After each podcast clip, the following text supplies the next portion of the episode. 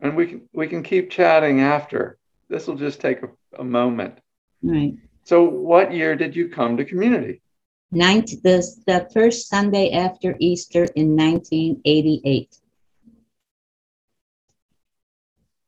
You got that? Is that And right? then Okay. I, um, Yep. I don't think, except for two or three Sundays in the summer when I go to see my sister in Illinois. Um, oh, it says Dana Birch's um, network bandwidth is low. I'm getting that. Remember when I got that last uh, time we, we were in something together? Your bandwidth is low. You're getting a warning. You mentioned that to me. says Dana I heard you say that. network bandwidth is low. Oh well, Oh, and I you hope, should, I hope we. suddenly shrank, shrunk. Maybe I should change the way I'm viewing. Really? Yeah. Hmm. Well, okay. Let's just keep, zip along. So, what brought you to community? Um. Well, I, I wanted to finish the, the the the rest of what I was saying. I, Oh, almost please. hardly missed a, ser- a service from that service on until I finally joined in October of 1989. I'd been away from religion because I was overwhelmed and steeped with religion as a child. And my grandfather was a, a disciples minister and uh, just too much religion all the way through. But finally, I what brought me back was um, I had a daughter who was 13 and um, we had been to a bat mitzvah and i thought you know and this was a time when you remember the moonies they used to be called the moonies they were the korean they used to like a cult kind of thing that that took over we um i said what what kind of background how can she fight these cults Uh, she needs some kind of religious background so i got to find something for her um, but her father is Jewish, of course. So what am I? Can't be a Christian. Ah, Unitarians, Unitarians. I looked at the phone book, but there was no listing of community church under you. I had to. I don't know how I finally found it. Um, the tele, yeah, it was the telephone book. That maybe some other telephone book. But anyway, I finally um, found about community church. Oh, that's a Unitarian church. Who who knew? And I always thought that was a Right. church to finally. So anyway, uh, my daughter's needing some kind of a liberal religious background. I dearly miss the organ music because I'm an organ music lover. Um, so I miss the organ music and uh, and because I needed something else in my life. Um, one of my you, you thought this was going to be quick and easy, and it's not because I'm talking and I Good. I tend to explain. Um, I, I probably because I live alone. Who else am I going to talk to? Talk to the television screen, but that's all politics. And but anyway, um, where would okay, organ music. Um, forgot what I was going to say. But, all right, so we'll let it go at that. And then what? So I actually finally joined in '89, October 1989. And again, I hardly ever missed a service, uh, you know, until the last couple of years when I got sick and and I missed things. And then, of course, you know, here comes COVID. and so I haven't been back to church yet. I haven't been able to get well enough. It takes me a few hours in the morning before I'm well enough to either go outside or do anything I don't sleep with the oxygen. I don't need it, but then I'm I'm low when I get up, and it's it's a weird thing. I'm still learning how to get used to this. I I was in the hospital and, and almost died in, in 2019 because I didn't know that I wasn't getting enough oxygen. Oh my goodness. A friend of mine from my building got me into a cab, got me to uh, Beth Israel Hospital. Um, and they took me in right away and, and I stayed a couple days there. They got my oxygen level back up and sent me home with all this stuff, plus the the trans um, a, a small amount thing that I can go out for little um, trips around, or it would be what I would take to church if I could ever bring myself up to to get enough nerve to risk going to church. Not only because if I got the um, the Delta variant, I would probably die immediately because I don't have a lot of lung tissue left, um, and because my oxygen might would run out in the portable thing. Uh, so it's risky, but I'm going to try to get to church one time before the building is demolished. Maybe next Sunday. It has to also. I can't go out when it's humid because I, I can't breathe well enough. But I'm I'm going to really try to get to church sometime. Uh, I've over answered both your first two questions. What's the third?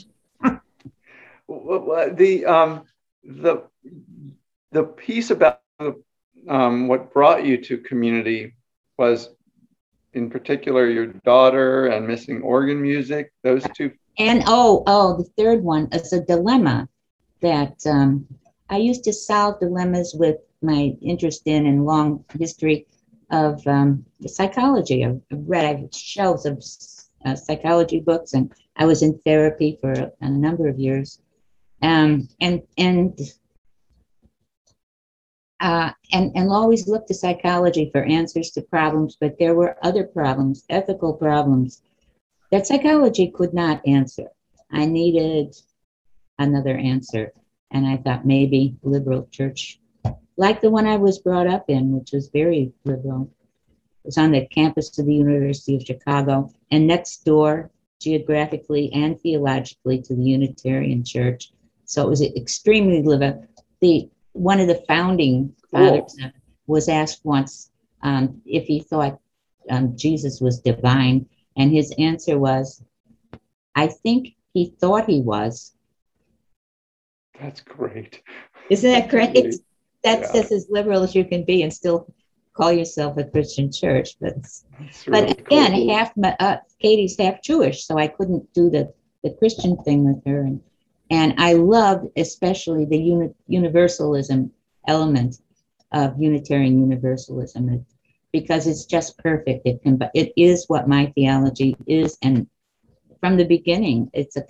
I feel like uh, each religion has a piece of the puzzle, and put them all together and you might get um, a whole I, i'm also i'm basically a writer but i don't publish because i refuse um, uh, but i'm i'm trying to get my apartment if you haven't moved in over 50 years you accumulate stuff and when family starts dying and you start taking in this stuff what you've got is just overwhelming stuff everywhere all over file cabinets and, and boxes and books and, and shelves of everything.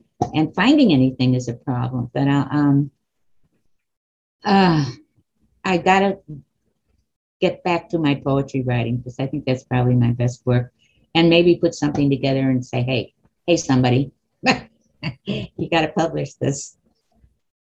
And it sounds like is it is it the case that that the church and Unitarian Universalism have been a, a source of inspiration for your writing too? Yes, yes, absolutely.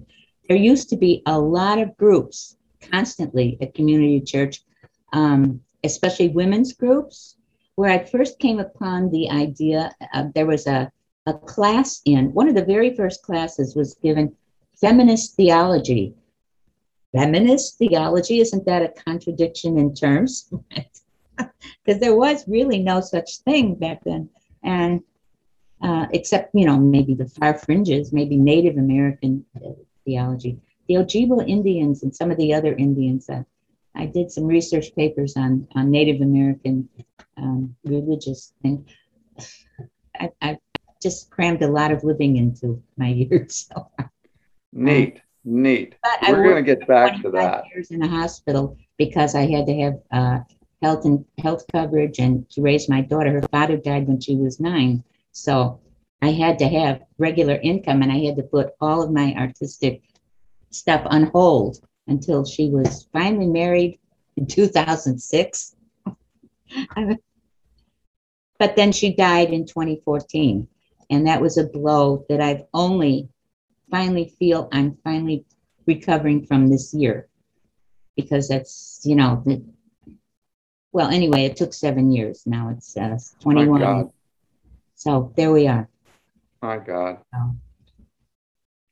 Oh, okay. So number number three, the third question, and I want to get back to uh, items that ideas and that you've already mentioned. I want to go back to them, but we'll get back in a minute. Number three, what is one of your favorite or most meaningful moments? Meaningful moments. Walking my daughter down the aisle at her wedding because it, she just had a mother, but in Jewish tradition, the mother and father both. So I was the one who escorted her down the aisle to get married. And then doing everything for her memorial service, including giving the eulogy for her. Those two things and another thing, my grandson, I have a grandson um, who's now 14, but he was born, and, and Katie and, and my grandson and, and my son in law uh, would come to church on certain days, like um, Easter. Um, uh,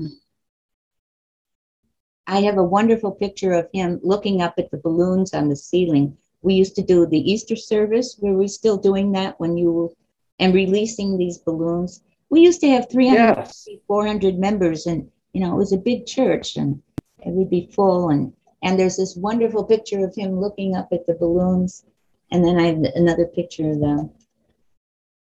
So the yeah, I had That's my daughter's adorable. wedding reception in the basement of the church. I have wonderful pictures of all this stuff. Um, somewhere on my computer. my computer is almost as much of a mess as my entire apartment is.